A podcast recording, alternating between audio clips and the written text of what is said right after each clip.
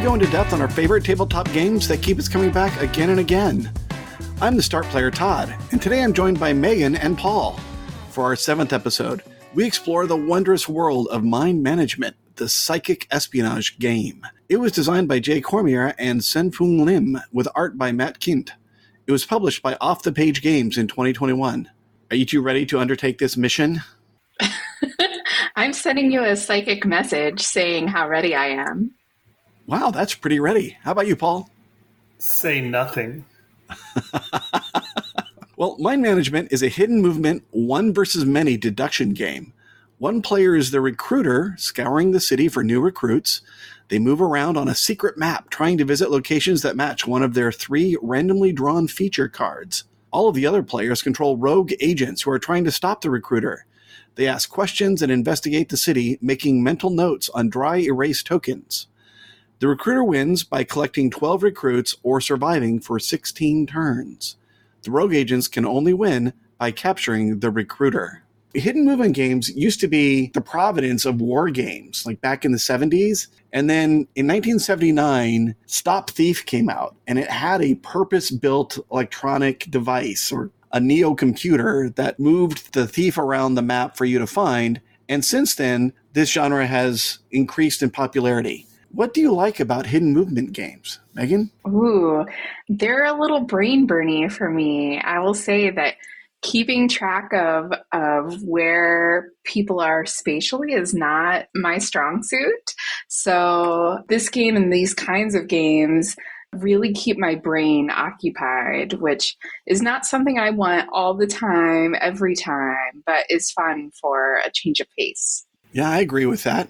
Paul, what do you think? What do you like about hidden movement games? Well, for me, I I really enjoy how they are adversarial without actual direct conflict. So that that alone makes them already mysterious by nature, like those intelligent spy movies, The Saint or um, Dirty Rotten Scoundrels. right? You know, the mechanics are important, but in games like these, they can take a back seat to the player interaction. Okay, and that's a pretty good thing, right? The player interaction is key. Although the recruiter in this case, or like Scotland Yard, which won the Spiel des Jahres in 1983, there is one person who is trying to do things secretly, and so they don't have the same kind of interaction. They have to try to put on their poker face and not give away any additional information that's out of band. But I do like the interaction between the players in these as well. I think of the one versus many as an interaction as well. It's just not direct interaction. It's a cat and mouse game, and that's that's one of the things I love about these. Now, MGMT has a lot more mechanics than some of the older ones, and and so there's more game to play as opposed to just playing the cat and mouse game with each other. It makes things interesting. I'm sure we'll get into that more. Yeah, we will. So you mentioned one versus many. Which do you prefer, one versus one or one versus many? Well, I prefer that I have a collaborator when I'm trying to deal with hidden information because all too often I'll just miss something completely obvious that if I have a partner, it's far more likely we'll see it. Right. Megan, how about you? Do you prefer one versus one, something like Mr. Jack, or do you like the the one versus many format of mind management, MGMT? I'm not sure which way to go with this one.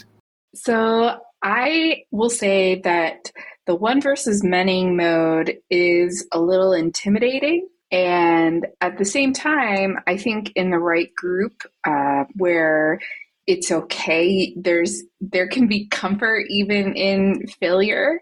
Uh, then that one versus many is is okay. In our group, I feel comfortable with it because I feel like there's not a situation where someone takes over for the many and is just I'm the decider. I'm making all the decisions and the other two are kind of just spectators. And I think there's also safety for the person who is the recruiter there's this understanding of yeah there's several other people playing against you. So there's no shame in getting found out. That's part of the game. And it's not like uh you're such a dum dum uh, just because we beat you um, which i think sometimes there can be um, a loneliness in being the one loser against multiple winners. That happened to me the first time i played yeah, I think this game handles it well. But I think it's fun when you're the one I mean, these aren't necessarily comparable games, but I think of like a game like Codenames when you give the clue and then you're hearing, you know, the team think through what that could be. It's fun to hear how people are thinking through things uh, when you know the truth. it's hard not to make any facial responses when that's happening. Like you want to mm-hmm. raise an eyebrow when they're going way off course, but you can't do it. no, I, I, say that happened to me in my first game because uh, I, I didn't really know what I was doing as the recruiter. And I basically walked into a corner. And after I did that, I was quickly discovered by, I think it was Todd and Dave. Right. they said, oh, he was in the corner. That means he has to be here right now. And then they captured me. So, uh, for those of you starting out this game, recruiters avoid the corners. or at least have planned your escape in advance because one of the challenges you had was you couldn't backtrack over any space you had previously visited. And so it meant your path out was very constrained. Exactly. And it was easy to pinpoint where I was. Right. So hunter versus hunted, which which do you prefer playing, Megan? I will admit that I've never played the recruiter in mind management, so I wouldn't be able to say there. And I'll say probably I enjoy hunting versus being the hunted. It feels a bit safer, I guess. um, but I would like the experience of playing as a recruiter in mind management. I just haven't had it yet. All right. Paul, do you have a preference? You know, I, I honestly don't. It really depends on how I feel that day. how about yourself? Yeah, I kind of agree with that. There are some times where it's like I want to play this game, but I feel this weight on my shoulders, like, oh, they're going to pick me to be the recruiter, and now I've got to be that much more on top of my game in order to elude all of the player powers. And we're going to talk about those in a bit. And when do I use my time slips to try to get out of a tight jam or to really cause, you know, introduce chaos into the pathing that I've been doing? And sometimes I just like showing up and being part of the group and trying to solve the puzzle. But I think it's important that you be willing to do both. And we'll also mention that Mm-hmm. All right. So, yeah, there are variable powers. So, one of the things, and Paul, you had mentioned it, there is a lot more to this than just the cat and mouse game. So, depending on which character you're playing, you're going to have a unique power that you can use in addition to the standard actions, which are asking or revealing. So, you ask about a location. If the recruiter has been to those, they put down a footprint, and then you can go visit the footprint and you can reveal and find out which turn they were there and all the while, you're making notes on these discs that allow you to write in dry erase markers and set them on the map and track what knowledge you've ascertained about the path. So you have these extra powers. Do you think they are well balanced? Do you think they're overpowered? Paul, what are your thoughts on the idea of adding individual player powers, unique player powers to a game of cat and mouse? I think it's interesting. And I mean, we'll, we'll get into the shift system later, but every group's going to find their own balance the agent powers are, are really interesting, but honestly, I think most of the time they're a distraction. The the game is really about the ask action and finding as many footprints as you can as quickly as possible. Sometimes you don't even need to do a reveal action. If you found like four or five footprints, you can just pinpoint where his possible location is because, like you said before, there's no backtracking.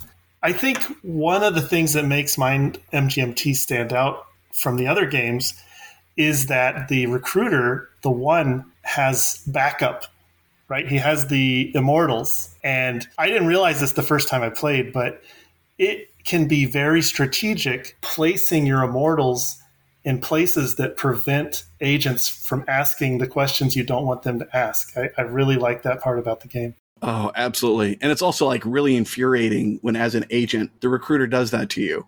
Yes. But of course, because of that, the agents have to have a power like being able to move an immortal off of a place so that another agent can ask the question you want to ask. Yeah, it all feels very well balanced. And the, the board itself isn't that big. So it's not like Letters from Whitechapel, which that map of London was really large. And you were hoping to stumble upon Jack the Ripper's track back to his lair after each event. so that way you could set up interceptions for subsequent events. But this one, it's congested or it's it's really constrained, and I like that. You know, it it feels that way. I, I agree, but it also doesn't because of the temples. Okay, talk a little bit more about that. So the the temple allows the recruiter to instead of moving orthogonally and never being able to backtrack and just making a snake path, the temple says you can enter it and exit it diagonally if you wish. So that really allows the recruiter to make these special paths that almost I mean, one way to think about it is he does cross his own path, possibly because of the diagonal movement. Right. And that can be super confusing for the agents. It is. And the fact that the recruiter only has to survive for 16 turns max. I mean, mm-hmm. assuming they don't get 12 recruits before then. Yeah, so the, the recruiter has two basic strategic options, right? He can try and end the game early by making a whole bunch of recruitments. One way to do that is revealing additional steps to get an extra recruitment through your immortals. And the other strategy is just to, to hide as long as possible and escape when the time runs out. Megan, how do you feel about the the pacing of the game? So is 16 rounds right? So the way it works, two agents will move, the recruiter moves, two agents, the other two agents will move, and then recruiter has to do like a status check. This is how many recruits I've picked up. Is the game too long, too short? What do you feel about that? I felt good about the the pace of the game and just to to go back to what you were just discussing with Paul, when you're thinking about the rogue agent powers, I think those really contribute to the fact that it's not easy for one of the rogue agents to step forward and essentially captain the team. I think those special powers that are split among the agents are what kind of make everyone feel like I'm I'm contributing my own individual thing here to this team and I know for myself, I'm more likely to remember my power and speak up and say, oh, hey, we have alternatives here. We have options that maybe not everyone else is thinking of because they're not seeing that power listed on the card in front of them. So I think that is a really neat game mechanic that helps people get into play styles that are more fun than just someone runs the show. You know, the more experienced player just tells everyone else what to do. Then getting back to the pacing, then it is like what Paul said a matter of balancing those powers with those basic powers that everyone has of of asking and revealing and I think, you know, when I've played, it's felt right. I think, especially a one versus many game could feel like it's going on too long, especially for the one, because that's hard to go against everyone for so long. Now, I, I don't know, since I haven't played as the recruiter, maybe someone with more experience with that would say, no, it does feel too long. Um, yeah, I'm curious what you both think. I've never felt like the game lasted too long as the recruiter. Uh, I think it goes back to what we were talking about earlier. There is joy to be found in being a voyeur in this game because you know the truth and it's it's fun and exciting and anxiety inducing to watch the agents figure things out. Uh, I will say though that as an agent, especially when we had our five player game, I, I did feel like the game dragged. Yeah, I agree with that. Just as everyone else gets to take a turn, and in like the three player game, each player is going to manage two agents, and there you always have something to do. But at five players, it does start to be a little bit long before you have your own agency or, or with an agent in order to take that move. As far as the experience of being the recruiter, there have been times where we played where it was just laughably easy to go along just by virtue of the cards that I had picked up and the features that I needed to get to to gain my recruits. It was fairly easy to go through and pick up 12. And the agents were still scratching their heads because I had used the, the temples, like you had said, Paul, that really helped.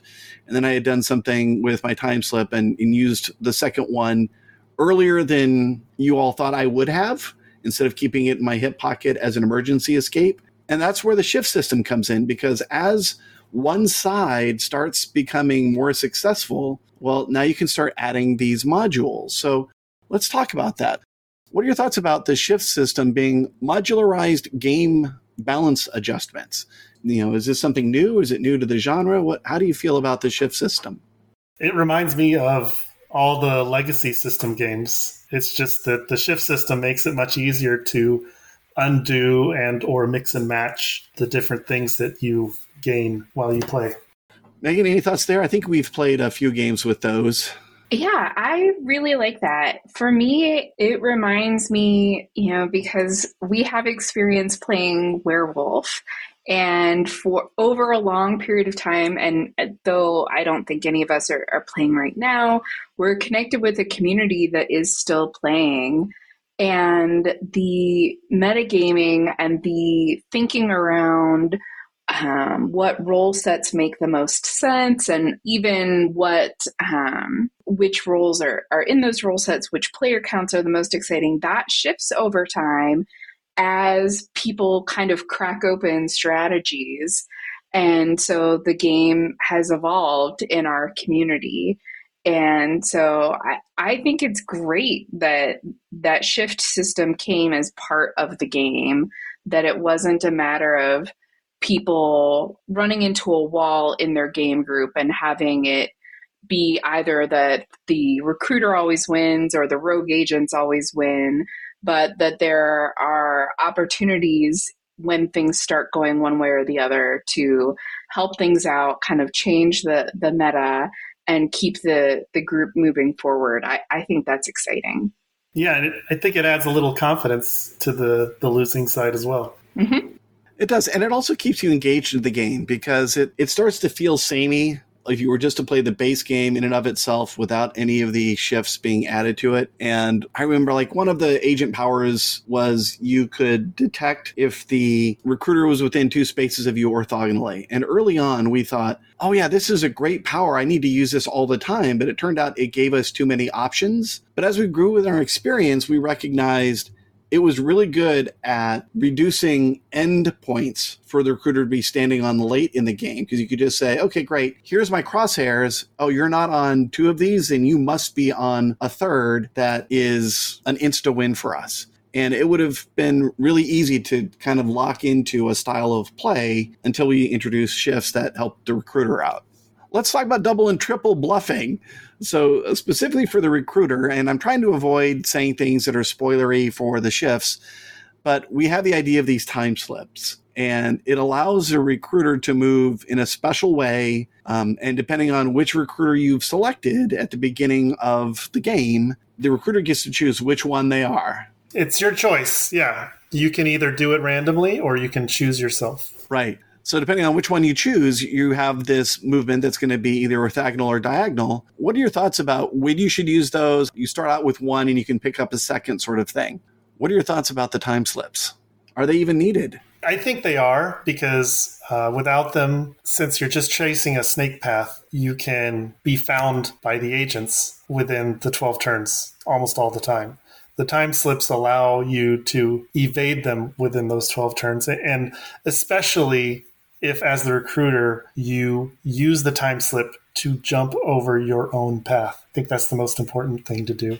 But sometimes you don't, right? I don't have recruiter experience. What I think about when I think about time slips are, is the the strategy in it. You know, are you hoping that they find your path first before you start moving away from it? Or do you just want to start off by creating chaos and have them think they're on your path, but not really, and they haven't found it? And, you know, kind of how can you befuddle their decision making and their their tracking of you but again I, I don't have experience with it um, so i can't give anyone a guaranteed winning strategy but certainly from the the rogue agent perspective I think the time slips are constantly planting that seed of doubt for you when you do feel certain. And I think it's important for the game to have that.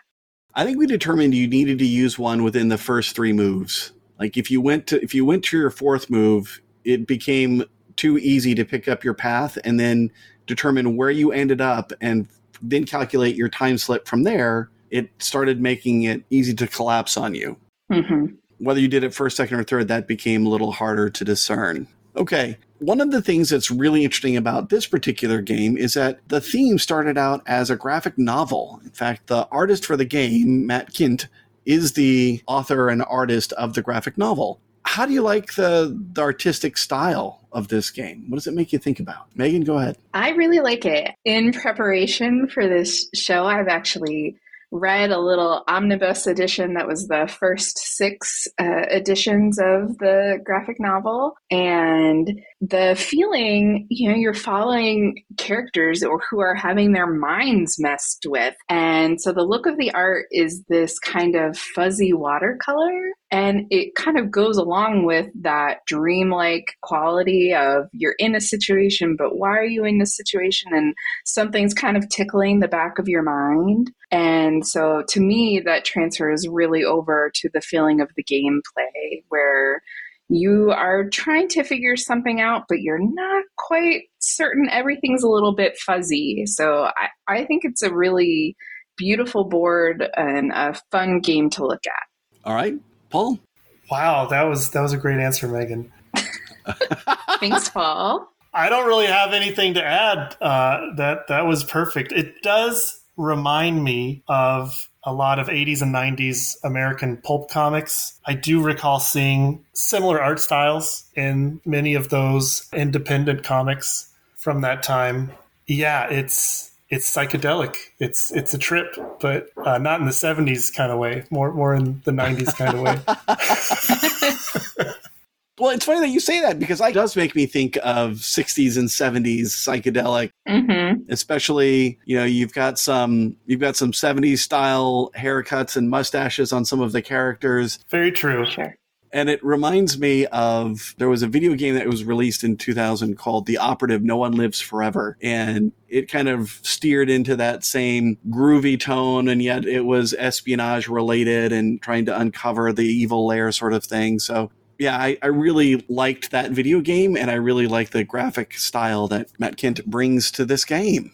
Any other items you want to discuss before we move on to prompts? Yeah, I mean, we didn't talk about shakedowns. Let's do it. The basic actions that the rogue agents are allowed to take. So there's ask and reveal, which we've talked about. There's capture, which is self evident. But then there's another one called shakedown. So, what are your thoughts about the shakedown action? It's interesting. It's it's a little I didn't know what to think about it at first. I remember the first time as an agent, I successfully shook down an immortal and removed a possible feature from recruitment. I felt like, oh my god, this is it, we're going to win the game. But then the recruiter ended up winning that game. And so I realized it's not really helpful towards making a capture.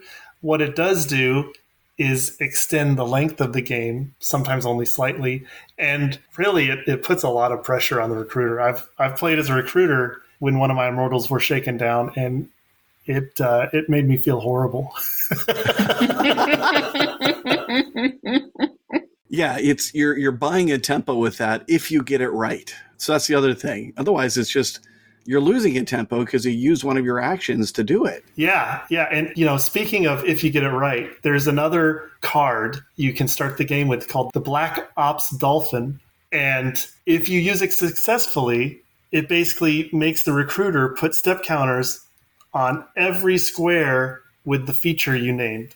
But I have never used the Black Ops Dolphin and gotten more than one step counter out of it. So it was no different than an ask. Yeah, I think we were so excited to use it because it seemed like it would be so beneficial. But I think if we looked at the board and the distribution of the features, they are distributed fairly across the board. There is not one big clump where you're going to find up early in the game uncovering three or four steps in a row. hmm So you have to be cognizant of how much time has elapsed before you play that Black Ops Dolphin and then see if that factors in well to what you know already. Maybe it's not very beneficial. I don't know. Yeah, that that reminds me of another hard lesson learned, which is as a recruiter, sometimes you're like, "Oh, if I go this path, I can recruit 3 people in a single turn. This is this is great. but then the agents see that and they're like, wait a minute. he has to be right here. exactly. Right? His count went up so high in just two turns. What happened? well, excellent. Let's move on to the prompts now. First of all, weight and complexity. On BGG's scale, 1 to 5, no decimals, how heavy of a game would you say Mind MGMT is? Megan? So I do think this is a little bit variable. The first time I played, the rest of you had already played before, and I knew I was playing as a rogue agent, not as a recruiter.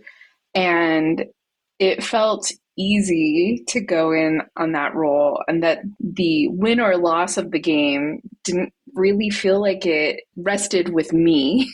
and so, from that perspective, it feels like, oh, maybe this isn't that weighty. But then, if you think about the experience of playing it from scratch with a group that didn't know it, or if you think about the fact that the game is changing over the time or over time, I think from there, I gave it a three. I don't think it's the heaviest, weightiest game out there, but I think there is a lot to take in. And like I said, for me, keeping track of movement in my mind is not the easiest thing. So, yeah, for me, it's a three.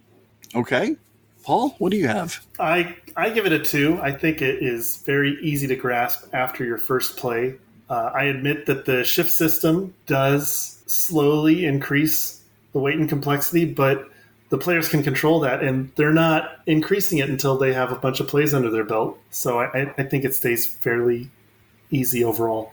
So I agree with both of you. So I think I, I think the base game is a two, but once you do start adding those shifts and the complexity increases, there are more powers to keep track of. There are more interactions that are going to affect the game, and I think the complexity can creep up to a three but by then you're signing up for it. It's almost a great way to do a learning game. And then if you want something meatier, you can make it be. One of the things I didn't even talk about was there is a digital app for the game and they offer digital shifts. So you get all of the physical shifts that are included in the box, but there are also additional ones that you can play with through the app.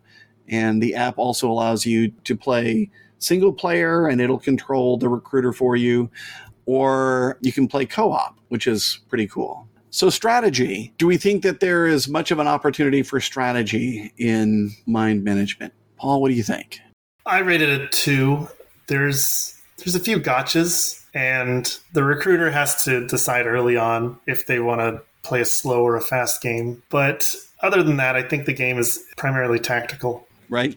So I had this originally as a one. Again, with that shifts up to a two with the shift system. If you add more to it, I think the base game, and I'm not saying one is a bad score here, but I just think the idea of trying to find somebody with the limited actions that you have seems very straightforward. But then as you start getting more things in the mix, you do have to plan your moves ahead, especially as the recruiter or plan your moves ahead as the agents to figure out when you're going to use your powers and what to do with the the information you get from them. So that might make it more strategic up to a two. Megan, what do you have? I had five. well, okay. To me, I think it's all strategy. When I think of the experience of playing this game, all I'm thinking of is the group of us sitting around thinking through okay, who should do what, talking through our plans for the moves. Okay, one rogue agent needs to do this power, but who does it make sense to do this power? Because you have your special powers, and maybe it makes more sense for a special power to be used and then for you to ask and, you know, for you to move here or there. And so to me, it feels like it's all strategy. And it's kind of shocking to me that the two of you are like, no, it's it's just Candyland. I'm just moving pieces well, on the board. let, let, let me let me help maybe. The strategy is only valid until the recruiter's next move. And then you have to start from scratch again. I mean, not truly from scratch because you have your notes written down on the board. Do you agree with that, Megan? I think certainly things are changing. And I think that's true for the rogue agents, maybe more than it's true for the recruiter, because I think the recruiter is maybe playing a longer game or with a longer game view than the rogue agents are. Agreed. I like your points, Megan. I, am starting to revise my score. I could see it bumping up to maybe a three. okay. I'm not sure I would go. I'm not sure I would go all the way to five, but but I understand the need to sit down and discuss. You know, who are going to be the agents that take this? Are they close enough to do it? Do they need help getting to maybe a, a pivotal square to gather additional information? So yeah, there is quite a bit to consider there which let's look at the flip side of that coin. So luck, how much luck is there in the game? And on this one, I am going to say one and stand on it. I don't feel like there's I don't feel like there's any luck in this game. I mean, you might get lucky and stumble across the path of the recruiter, but there's no external luck forces at play here. What do you think? I would agree with you. I think a one makes perfect sense here. I think there's an opportunity for a rogue agent to make a suboptimal play and try something right away and just be right and win. You know, like there's that there's that possibility that you could just get struck by lightning and and be in trouble. But that's from someone you know kind of being a chaos agent and i don't think that is common or likely. Yeah. I'm, I'm gonna have to go with a two then uh, to be contrarian. Okay. Because in my experience there are a lot of coin flips in this game for the agents. Early on they can stumble upon a step and get really lucky and stumble upon a few more. And late in the game, it gets to the point where they're like, okay, the game's going to end in one or two turns. He's either here or here. Right. This is this is it. Do or die. Yeah, to me that's the same as flipping a coin because it's it's totally hidden. You have no additional information to make your decision. So luck determines who wins at the end, which I have no problem with. I, I think it is a great experience and a, a great story and a great game. Okay you're right. There are a lot of times where at the end it's like, okay, that recruiter can be in one of two spots and we can get an agent to one of them and perform the capture option. Or even worse, you know, we can get an agent to either one, but but if it's the same agent, we're only going to cover one. We can't exactly. get to both. And so we just have to choose which one we're going to take. Okay, I can see that. Now, how about the theme? How much do we think the theme has been integrated versus pasted on? Same scale, one to five. I gotta say five. it's it is completely covered in theme. Uh, it's it's sewn throughout. It's gilded, and, and it's it's structured upon the basic comic books. Everything about it puts you inside the setting, and all the little nods and hidden pieces that we've slowly discovered while playing right just elevate the experience of playing the game. Yeah, I 100% agree. This is a five. This is why I'm on this episode, is because the game is is dripping with theme, right? And as someone who read a, a few of the books, I feel like it's right on with those. And that even enriched the game that I already really enjoyed the feeling of. I even think like the box is fun to look at and see the hidden little things Absolutely. on the box, which that is like who spends time thinking of that? Because it's not like someone's like, oh, I'm buying the game for the outside of the box, but it's just really well done. It feels like every little place they had an opportunity to add special touches they did, and that makes it super fun. I will say, I watched some review videos where it seemed like people were focused more on the secret agent vibe than the like psychic powers vibe. I think the game does a good job of presenting you with both, and those are definitely both there in the source material. So I think the game just does a really good job with its theme. Yeah, and I'm so glad you brought that up about just the details on the box. And there's so many little hidden messages and things on there, and they give you the little red or red lens technology, I think is what they called it in Decrypto, where you put it over and you can read past the obfuscation ink and see the secret message underneath. Just so much thought went into packing the theme in there and making you feel like you were part of this secret world. Uh, I love it. And so it, it's also a five for me. So, your favorite player count, and I'll go first on this one and say that I think the game is best played at three because otherwise you get into at two, it's the recruiter and one person controlling four agents. And okay, that's fine. It's a duel, it works. But if you are looking at three, each person controls two and they have something to do. And five, you know, same thing, each person's going to have one. Um, but then you get a little more downtime. So I think three really is the the sweet spot for this game. But I'm open to counter arguments. Not for me. I I said three earlier, and uh, I stand by that. Yeah, I don't think I have a counter argument for you. I think three sounds like a good player count here. So then, you know, without putting words in your mouth, I'll, I'll let you go first. Again, what is your least favorite player count, or what do you imagine is the least favorite? I think two would be my least favorite. Um, just honestly, controlling four rogue agents with you know having another person if you're the recruiter and someone else is controlling four agents but they're not having conversation with anyone about it so it's just downtime for you while they're thinking and moving? Well it's two agents least, you move two agents you move so it's not four okay, at once.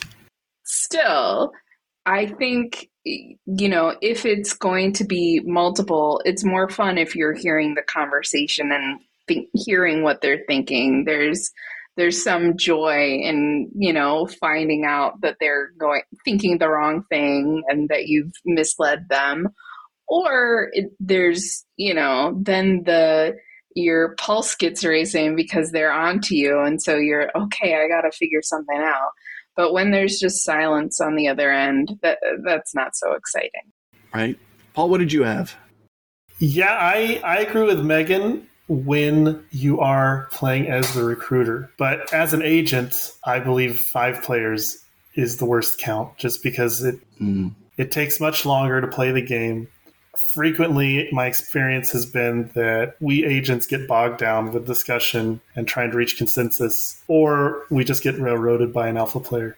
Okay. I'd like to think that we're pretty good about not doing that in our group, but I understand that it can happen. I had four, and that's because each player, you know, each of the three players playing rogue agents each have their own agent, and then the fourth one is collectively controlled. So that seems like begging to be an alpha player problem, where someone's going to say, "Okay, well, I'm gonna I'm gonna go ahead and just take this other one," or "I think this is how this one should be used." And it actually, I don't want to say it encourages. It's uh, definitely not what the designers are intending, but it opens the door for that to happen. But it makes me think about the fact that you can use the app to play cooperatively. Mm-hmm. So maybe on the even numbers, two and four, you just decide we're going to play a co-op game and we're going to use the app as the recruiter because then you're you're back to in a two-player game, each player is going to have two agents, or in four-player, each one each person has one, and then it balances itself out again. All right, actual playing time. So boxes can lie and you know they're trying to convince you that these games are all super fast and incredibly enjoyable because they are so quick. What are your thoughts about the actual playing time for the game? So I'll go ahead and jump in here and say that we have BG stats available. so at least for our group, our plays have been in the 50 to 60 minute range. So when the box says 45 to 75 minutes, we're smack in the middle of that. Well, that's the average, right? That is the average. Because I, I think this game has a wide variance in playtime based on how well the agents do. right. So you're saying that one game where we won in 15 minutes is is bringing our average down, so it's probably a little higher than that in actuality. No, I, am saying that's going to happen to every group. Is some of their games are going to be 20 minutes and others are going to be an hour and a half. oh man, hour and a half would be a bit long for this, but I agree. Yes. All right, so the most recognizable comparison. What's the highest ranking game that reminds you of mind management? Megan, what'd you have for this one? Oh, this is hard. I have a lot of answers here that I wrote down in my notes. And I'll be honest and say I didn't actually check BGG, so I don't know which ones are actually the highest ranking. All right, well, which one's your favorite?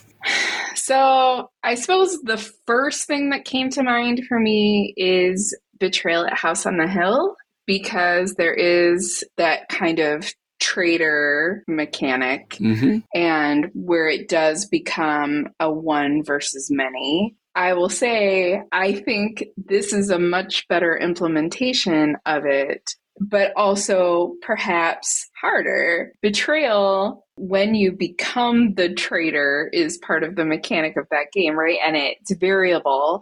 And there's times where you become the traitor so early and you don't have what you need and it's really bad or you become it so late and you already have everything you know the other side already has everything they need. And so you feel like what you do doesn't really matter. The ending is a foregone conclusion. In this game it very much isn't then it rests on you to do a good job and play well um, so i do think it's better but it is a more of a show of your skills as a player All right. Paul, what did you have? Since my first play, I have been thinking of Mind MGMT as Letters from Whitechapel. There's so many similarities from the the turn counter to a map where each location has entrances and exits to the special ability of the one being able to move further and each agent having certain things they can do extra well. So I can't not think of Letters from Whitechapel when I play this game. Right? Just be grateful it doesn't take as long to play Mind MGMT. so true. In half the time. right? So I had a game from 2015 called Burgle Bros, and it has a similar graphic novel esque artistic style. It's a co op game, and players are trying to sneak into a building, break into three safes, and then escape to the roof. But during that heist, they have to track the movement of the guards to be able to avoid them. And so it has the same artistic, campy feel and trying to get away with something. I love the heist theme. And Burgle Bros is also playable on uh, Board Game Arena. So less recognizable comparison. So Megan, which one of those out of your list would you proffer as another similar game? Sure. So somehow connected, I'm seeing fearsome floors because Yes. there is that sense of planning your movement. And I think for our group, having had experience playing fearsome floors before, we all comment the first time we play mind management that when you're placing those, and now I can't remember what the term is for it in mind management, but those walls, those blockades Oh, um, right. on the board, The barriers. Yes, barriers. It feels so similar to placing pieces that you do at the beginning of Fearsome Floors. So, not a super connected game. There's not hidden movement, but you are still working with movement. So, yeah. right? We're almost on the same wavelength there because I feel like tracking the guards, which are program movement in Burgle Bros, is similar to the movement of Furunkulus in Fearsome Floors. Mm-hmm. Paul, what'd you have? I also focused on the movement aspect, and I picked Sator Arepo Tenet Opera Rotas. Yes. Okay. Primarily because that game is dripping with theme as well. And it's it's a fun movement puzzle, although uh, Sator, there's no hidden movement. It's it's just you trying to race to the tomes faster than the other players while you're moving the staircases. But between the theme and the square grid with the movement, I felt like they're a little similar. And so, because this is a podcast and you listeners aren't able to see the video, Megan's been squinting and raising her eyebrows about this weird game Paul just described. And it was actually a game that he and I played together at Board Game Geek Con. Yes. And when, what year was that? Gosh.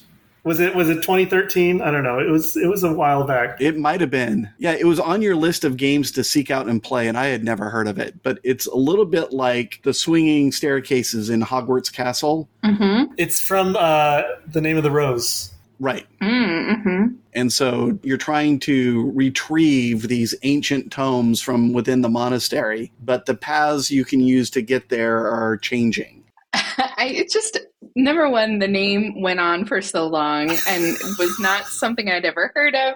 I'm so surprised just because my list like that no one mentioned Mr. Jack, which I guess is really it's somewhat connected to letters from Whitechapel, but Todd dropped it at the beginning. Remember? Yeah, I did. I'm I, sure- I've got another one too. That so you may you may step on it if you're going to go through your list here. I'll stop then. Let me jump in and just say that I had another 2015 release, and that was Specter Ops. So is that on your list? No. Okay. So that is another hidden movement game, one versus many, variable powers. The only real difference is it's a sci-fi theme. So there is someone trying to break in and you know steal information and there is the posse out trying to find them before they complete their task. So superficially it sounds very similar. The play is semi similar. The recruiter equivalent has a secret map that they're using to track their movement and yeah, the other players are trying to capture them. What else did you have on your list there? Decrypto, I think, certainly has a similar vibe, and you already name checked that. I also think something like Mysterium is connected. I think something in the Battlestar Galactica Unfathomable sphere or even Shadows over Camelot, anything with that kind of traitor, you know, where you have that one or two versus many. I think could be you could draw a line and compare them. They can have that same feeling in that I think all of those kinds of games require that if you are playing them as part of a game group that meets regularly, that that group needs to have uh, some emotional health to it to be able to handle that kind of game, right? Right? I think that that scenario can be tricky and there's a reason there's certain games we don't play because they have impacted um, the relationships in the group and so we say no um, but i'm i'm glad for the uh, psychological safety we have here in our group that that we can play those games and um, not take it personally um, just you know get it all out at the game table and leave it there Right? Megan, do you think Mind MGMT is one of those games? I do, though I am curious because we have a friend in our group who does not enjoy mind management, but I have not dug into why that person doesn't like it. And so I don't know if they feel like there wasn't safety and that perhaps being the recruiter was just too stressful or if there are just other components, you know, mechanics, whatever, of the game that they didn't enjoy and it didn't impact how they felt, you know, about our group relationally. I actually do know one of the reasons why, and that person was asking if I would add their comments here, and it has to do with actually something Paul mentioned already, and that's the 50 50 ending. So if you get down to a point where the recruiter's on one or two spots, you can only cover one of them, or you can cover both and you have to choose, feels like a dissatisfying ending. If you wanted to do that, we could play something else. One of the benefits of our group is that combined we have an astounding library so we could play other things just as easily Mhm. so that long title is called the sator s-a-t-o-r square so it's sator arepo tenet opera rotas and what's interesting about it is when you see the square look it up it reads the same forwards backwards top to bottom bottom to top and it also was some inspiration for the Christopher Nolan movie Tenet. So there is an opera in the beginning, and Rotas is one of the companies that's in there. And so he's incorporated the terms from the Sator Square into the movie, which is kind of cool. Thanks, Todd. So, if this game is being played at game night, what do you want to play afterwards? What's the double feature game that best goes along with Mind MGMT? More Mind MGMT. this is this is something I usually say, but uh, in this case, because of the shift system, I think it's important to play the game multiple times in a night. Yeah, I, I can see that. Megan, what did you have? I think because there is that situation of the one versus many, I want to play something that is a pure co op after we've played this so that we mm. can come back together. So, um, this isn't even a, the game I came up with is not a game that our group even plays. but my first thought was something like Ghost Stories. Oh wow! And some something I know but that's a game I've played and enjoyed. And yeah, something that we can all be in together to bring our recruiter back into the fold with the rogue agents uh, so that hopefully, if there are any wounds, they won't still be smarting after the co op game. Okay. Yeah, I can see that. I was surprised by Ghost Stories as your pick because that game is hard, or at least the, the, the original version of the game is. So you might be bringing the recruiter back in the fold and then just getting destroyed because that game escalates pretty amazingly. It's a bonding experience. It is. It is. I had yet another release from 2015. So 2015 was in the house for this one. On these podcasts, I try to think of the featured game as being the main core. So I have to come up with something that's a lighter digestif. And so I chose Spyfall for its espionage theme, trader trying to blend in fun social gameplay. So I think that would be a nice uh, one to stop with. But it doesn't bring anybody into the fold. In fact, you're trying to find that one person who doesn't know which scene everyone else is in. Yes. But it could be uh, different teams, right? Yes. Yes. You don't know till the cards get dealt. All right. So if you like fill in the blank, then you're going to like Mind MGMT. Paul, what did you have for this one? I just said letters from Whitechapel. I, I can't help but compare the two. Yeah, I totally get it. Megan? I said if you like a mechanic, like trader mechanic, or just in general social deduction kind of games, I think this has that same sort of vibe. And, you know, our group has a lot of experience playing social deduction type games. We really enjoy them. And so to me, mind management feels like a perfect fit with our group. I remember when, you know, I wasn't at the first few game nights where our group played this. And I remember hearing you talk about it and just thinking, oh, this seems like such a perfect fit for us. Yeah, I had pretty much the same thing. I had co op deduction games. So taking the time to retrace the steps and reason where the recruiter could be. If you like that kind of who done it, then you know this is a great game for you. And I like the co op nature of it because it's often hard for me to drop the blinders and be open to other possibilities when I'm the only person trying to solve the puzzle. And if you are able to be open to others and listen to other ideas, you're going to have a better time at this and potentially finding the recruiter that much easier because someone else might have the real track that that was followed. Mm-hmm. So if you don't like fill in the blank, then you're not going to like this game. And for this one, I kind of alluded to it earlier, and it's being the one person in a one versus many game. So I don't think it's fair to expect someone to always play the recruiter. And likewise, it's not fair to always be a rogue agent. Like you're going to show up to game night and I'm just going to be a rogue agent because I never want to be the recruiter. So if you don't enjoy taking your turn behind the screen, then you may not like this game. Did either of you have anything else? I think if you don't like theme, you know, if you would rather or this theme as, in particular, as, right? Yes, I think there's no engine to build here. There's no workers to place. Um, and so if that's what you're looking for in a game, this isn't it. Paul, did you have anything? Uh, Dave took my answer, so. well, it's your answer first on the pod, I'll point out.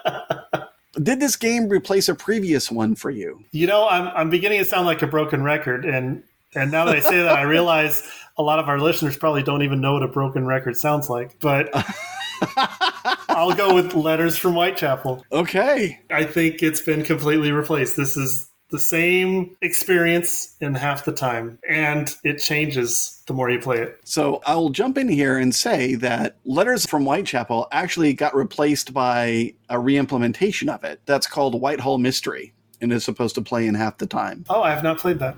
It's the same publisher and everything. So there may not be a need to examine it now because of Mind MGMT, but that game is out there. Megan, did it replace anything for you? No, because our group have we played Letters from White? I've never played. Well, I shouldn't say that. As far as I know, I've never played Letters from Whitechapel. Not that I recall.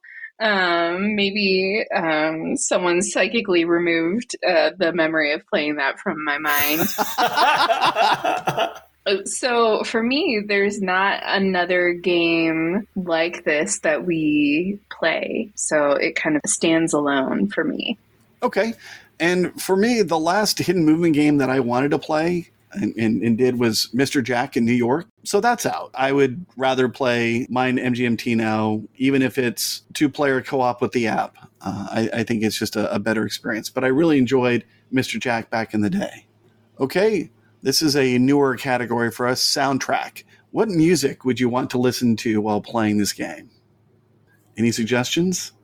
I think on one side, we can go with the obvious and think like James Bond soundtracks, mm-hmm. Secret Agent Man. Yes. Um, but I also think because of uh, that song's a bop, by the way. But I also think because, specifically because of this episode, we need to listen to the like early or late 2000s, early 2010s band MGMT um, since we can't seem to agree on whether we're saying mind management or mind MGMT. Uh, we can pretend we're watching an old episode of uh, Gossip Girl and listen to Electric Feel or something.